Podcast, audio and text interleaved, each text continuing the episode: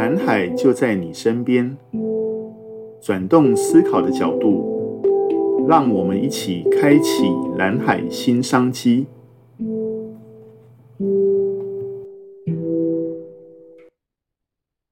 啊，各位听众，大家好。那今天的节目呢，一样就是由我、还有 Alex、还有 Ken 啊，我们三位共同主持。来，那个呃，Ken 跟 Alex，我要跟大家打个招呼。嗨，大家好，我是 Alex。大家好，我是 Ken。那今天我们一起讨论的主题呢，呃，是一个就是我们比较贴近大家我们平常生活比较相关的哈，就是我们会从宠物的市场的产品来谈谈蓝海价值创新的一些观念。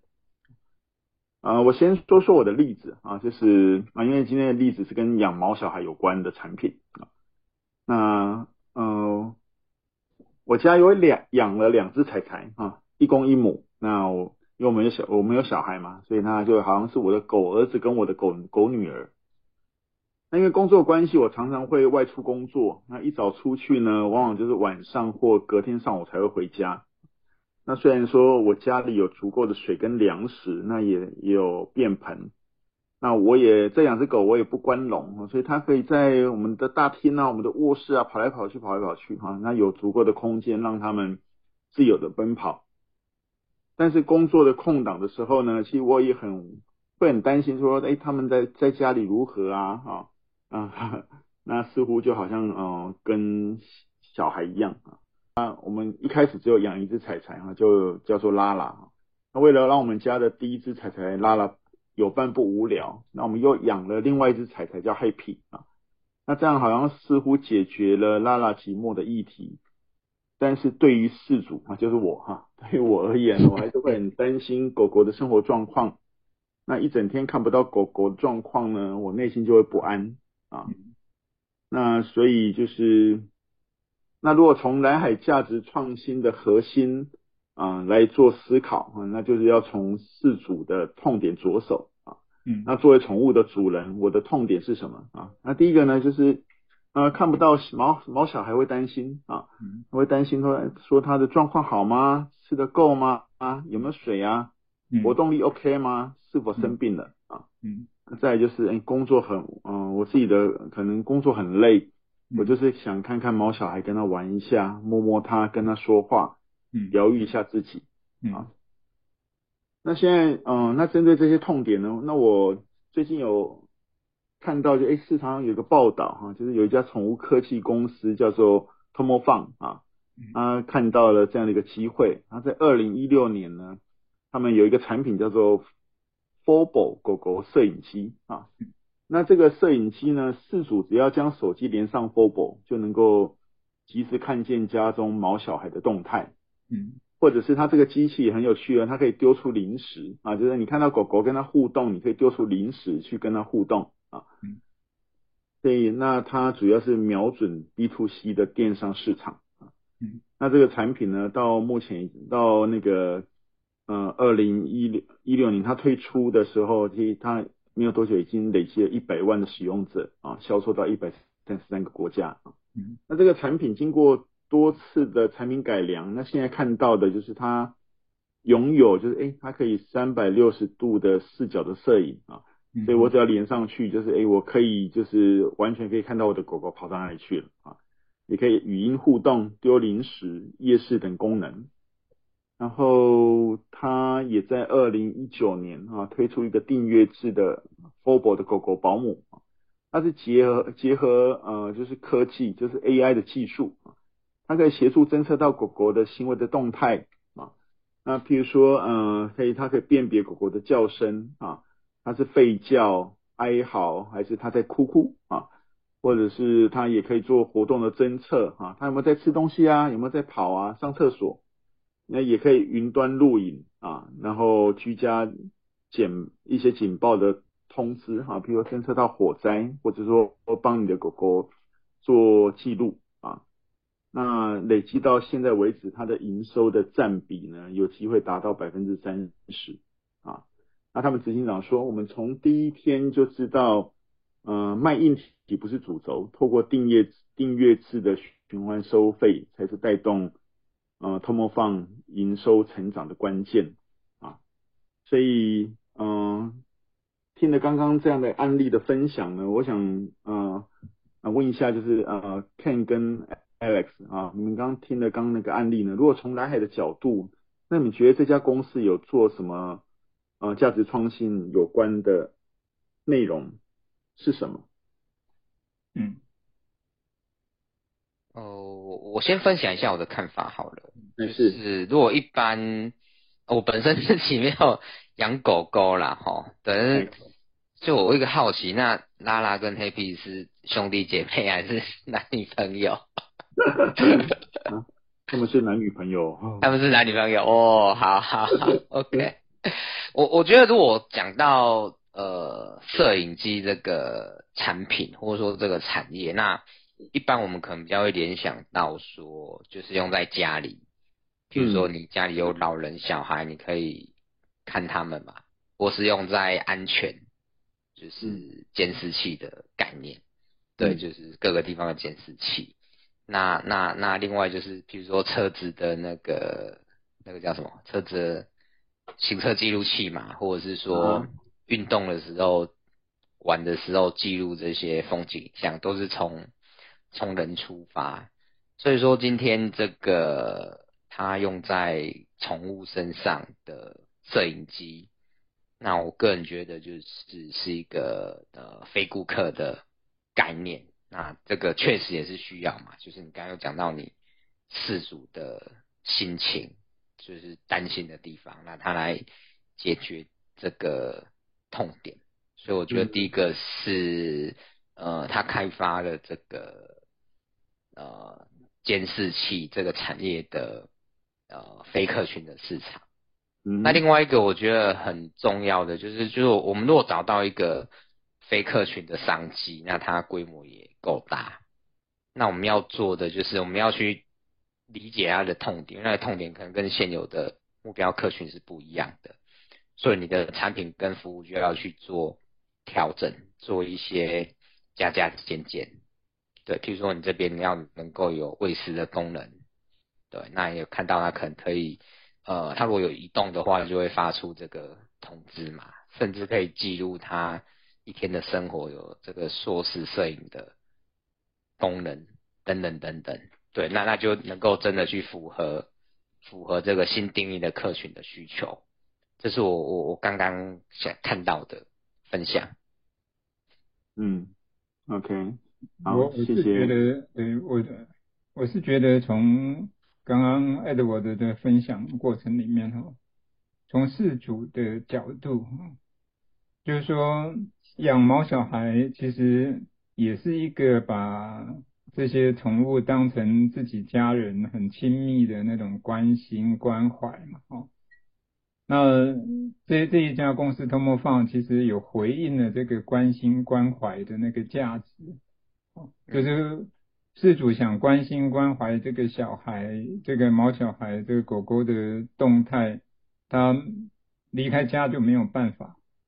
那这就是形成了刚刚讲的那个痛点。那如果把这个痛点可以弥补，就透过这个视讯，透透过摄影，就可以来做到这样一块。那其实从这个地方还衍生了一个东西，还蛮不错的，就是说，他用订阅制的服务，来把你要跟毛小孩的互动，甚至说帮他做记录、做日记、做记录、做摄影。那从那个把关心要体现的那个方式呢，它提供的新的价值给你。哦，那过去可能你只是直接跟他互动嘛，那如果要做记录是自己把它拍摄影，但是他现在透过 AI 人工智慧的这个方式，就是你不在家，他有什么很特殊的表现，你也有有机会把它录下来。那个这。你刚刚讲到的，你需要疗愈，需要看到它。其实有很多时候，你看到那个影片什么，你大概就可以满足了。所以它提供的功能不是只有对那一个毛小孩，而是对事主，也也提供了很重要的那个价值。因为其实对这个公司来讲，它的主要的关怀的焦点，它的客户群，因为会付钱的是事主嘛，哦，所以我想从这这一个角度是，其实是他对事主的这这一个痛点跟关怀。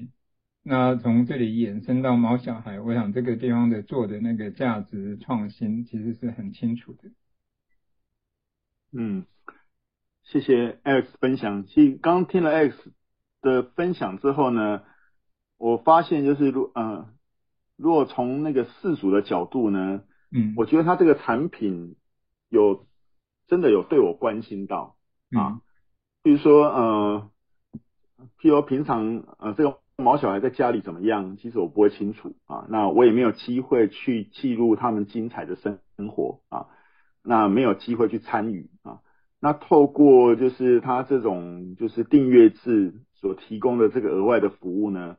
我觉得我好像即便是我在外面，我也能够参与到我毛小孩平常的某些生活的片段，而且这些精彩的生活片段呢，也能够被记录下来啊。那这个部分好像他就是帮我，就是嗯、去执行，就是我我身为就是毛小孩的父母啊啊所要那个就是负的某一些责任呐啊或者是义务啊啊，包含就是就跟他玩啊，提供他点心呐，我会透过透过他这个产品啊来提供这些我想要。提供的这些那个啊，对毛小孩的关怀啊，那因为我看那个市场上其他的产品呢，就是比较多都是它只有提供摄影机啊，提供三百六十度的摄影。譬如说，你如果去搜寻有什么 Dcard 的的那个网络啊，宠物摄影机啊，或者是什么小米的宠物摄影机呀啊，那这些呢，其实他们提供的就比较是单一的啊。那这个部分跟嗯，就是 FOBO 的这样的一个产品，它提供更深入多元的价值啊，我觉得它是有很大的差别。嗯，那另外我想就是，哎，那如果从这个案这个这个案例，如果从蓝海价值创新的角度来探索，那还有什么样的可能性啊，或什么样的方向，我们来可以来探索怎么去延伸它的。一些新的价值呢？我想从这这一个案例里面，其实可以很清楚的看见一个东西。那这个东西就是说，如果我们关心的是价值的时候，把一个价值做深做透，其实那个价值就会衍生出很多东西来。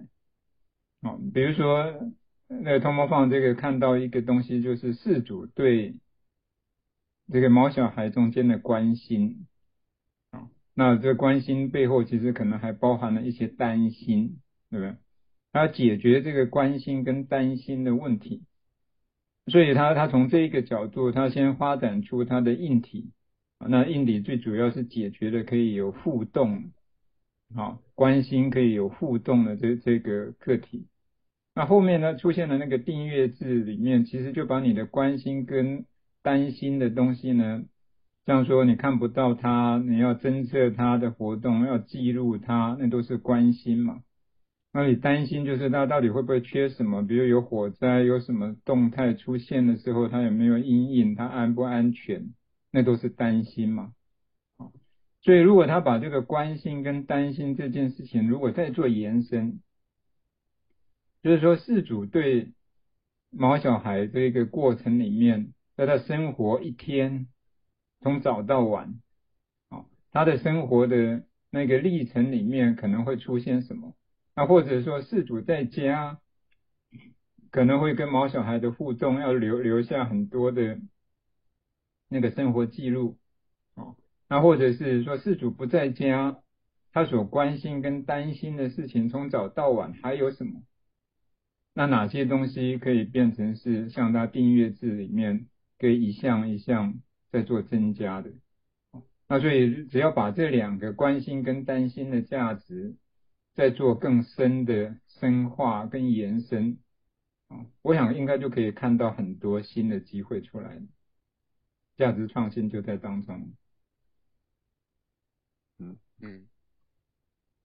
好，谢谢 Alex 分享啊。刚刚 Alex 分享的就是，我觉得好像就就更聚焦在两个核心的主轴啊，就是呃，一个是对于宠物啊，嗯、一个是对于自己内在啊。嗯，不回不管是担心或关心哈、啊，其实都回到事主本身啊。嗯嗯，所以怎么面对事主本身的这两种情绪？然后去做一些延伸的，就是服务的创造，或者是产品功能的提升啊。我觉得这是一个呃很不错的一个思考点啊。那如果我是我是雇主，我是事主的话，我也觉得嗯，那这样子真的有照顾到我的需要啊。那 Ken 呢？你有没有什么样的呃回应或观察？呃，我这边有两个哈，第一个是。真的做蓝海，就是要能够站在使用方的视角去看事情。对，我，我刚刚在想说，譬如说，我如果是这个 产品的 PM，那我如果我或是设计的人或行销的人，我如果没有去访问你，那我可能很难会联想到说你的担心。对，就是对，就是譬 譬如说我好，我有小孩，其实我不太会担心他们。会出什么事情？也许是在学校的关系，对，所以这个第一个就是你你要真的能够去去去站在使用者的立场，那才能够找到真的需求、真的痛点嘛。对，那第二个就是呃蓝海里面的那个跨越产业边界的六大途径里面的第六个，我觉得蛮适合放在这边的。就是我们如果看到一个。呃，确定会发生的趋势，那我们要做的事情，可能要就是扮演那个塑造新模式的那个人，对。所以今天我们如果看到这个社会上，就是呃呃，宠物跟人之间的关系已经呃越来越是家人，而不是有没有主人跟那个宠物的以前的那种关关呃那种关系的时候。对，那那各行各业，不管是监视器的，或是其他跟这个产业可能可以有关系的人，那你怎么样子在这个价值浮现的越来越明确的这个情况之下，那你怎么样让这个价值是可以透过呃商业模式去传递的？那那可以解决事主的痛点，满足事主的需求。那自己也可以获得商业上的价值，我觉得这个是可以呃很主动的去做这个观察跟尝试跟调整的。嗯哼，OK，好，谢谢 Ken 的分享啊。那刚刚听完 Ken 的分享之后，其实呃连接到那个以及那个就是 Alex 的刚刚分享的一些内容呢，我想到就是其实嗯、呃、这样子的。如果我们我们如果要做，要从这个案例去做一些价值创新哈，我想刚可以回到就是 Alex 刚提到的那个，就是针对关心跟担心这两个主轴，然后另外去连接到的那个对象呢，他有可能是毛小孩啊，那也有可能是老人，或者是在这个空间里面，呃，我们想关心的的呃生命体。嗯啊，如果从如果延伸到这个部分呢，譬如说，哎，针对长我们未来老龄化的社会，那个长照，那长长照的服务有没有可能应用这样的一个一个设备的延伸啊？包含那网络摄影机互动的功能，或者是后面连接到那个 AI，AI 连接到整个那个就是医医疗的系统，或许它就是一个可以有个跨界。的延伸啊，不然这个部分都是可以去思考的啊。嗯嗯嗯。那从这些点来来看，来看看怎么去去做更多的价值创造啊。那也为我们想要服务的对象，或者是呃，去回到就是个人啊，我们如何去去那个呼应我们自己的关心跟担心啊，去做深度的延伸。嗯。我想这个是我今天的的整个啊、呃、学习啊，那不知道那个 Ken 跟 Alex 啊最后有什么要想要分享给我们听众的那个学习点？看要不要先讲？我还没想到。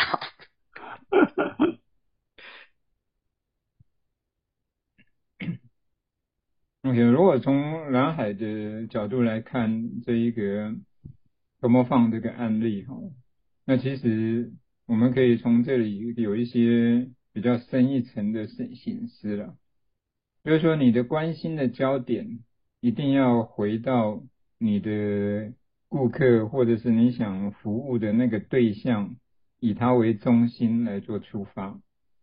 好，那所以如果从他以他为做做中心来做出发的时候，所看见的那个关心跟担心，才会变成你提供价值创新的那个机会，哦，所以这样的一个价值创新才是会是有意义的那个创新，因为对使用者来讲有意义。哦所以我想从这这一个案例里面就会发现说，其实我们蓝海要做价值创新，其实是无所不在。因为你关心到宠物，其实刚刚 Edward 也讲，其实要关心、要担心的事情，其实是在人生当中，或者是在每个人的当中，不同的族群都会有不同的议题。所以，光是从担心或关心这样的议题切进来，你把那个角色要关心那个角色界定的很清楚的时候，你就会有一片蓝海的市场空间展开。哦，所以我想，蓝海生生不息，一直有机会。我想这是很明确的，从这个案例里面可以看得见的。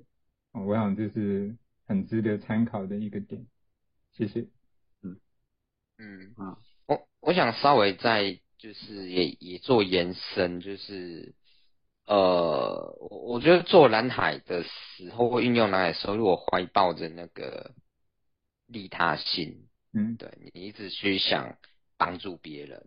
那那想要为别人创造价值，其实呃，就就就比较容易找到那个人家的需求，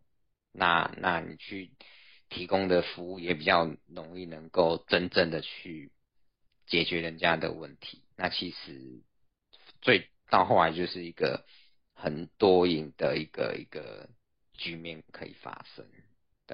对，这这是我的心得。嗯，好，谢谢 Alex 跟 Ken 啊、呃，刚刚的心得的补充啊。好，那今天呃蓝海就在你身边的 Podcast 节目就先到这边啊。那欢迎呃各位就是呃持续来聆听我们整个 Podcast 的节目，好，今天就到这边喽，好，拜拜，谢谢，拜拜，谢谢，拜拜。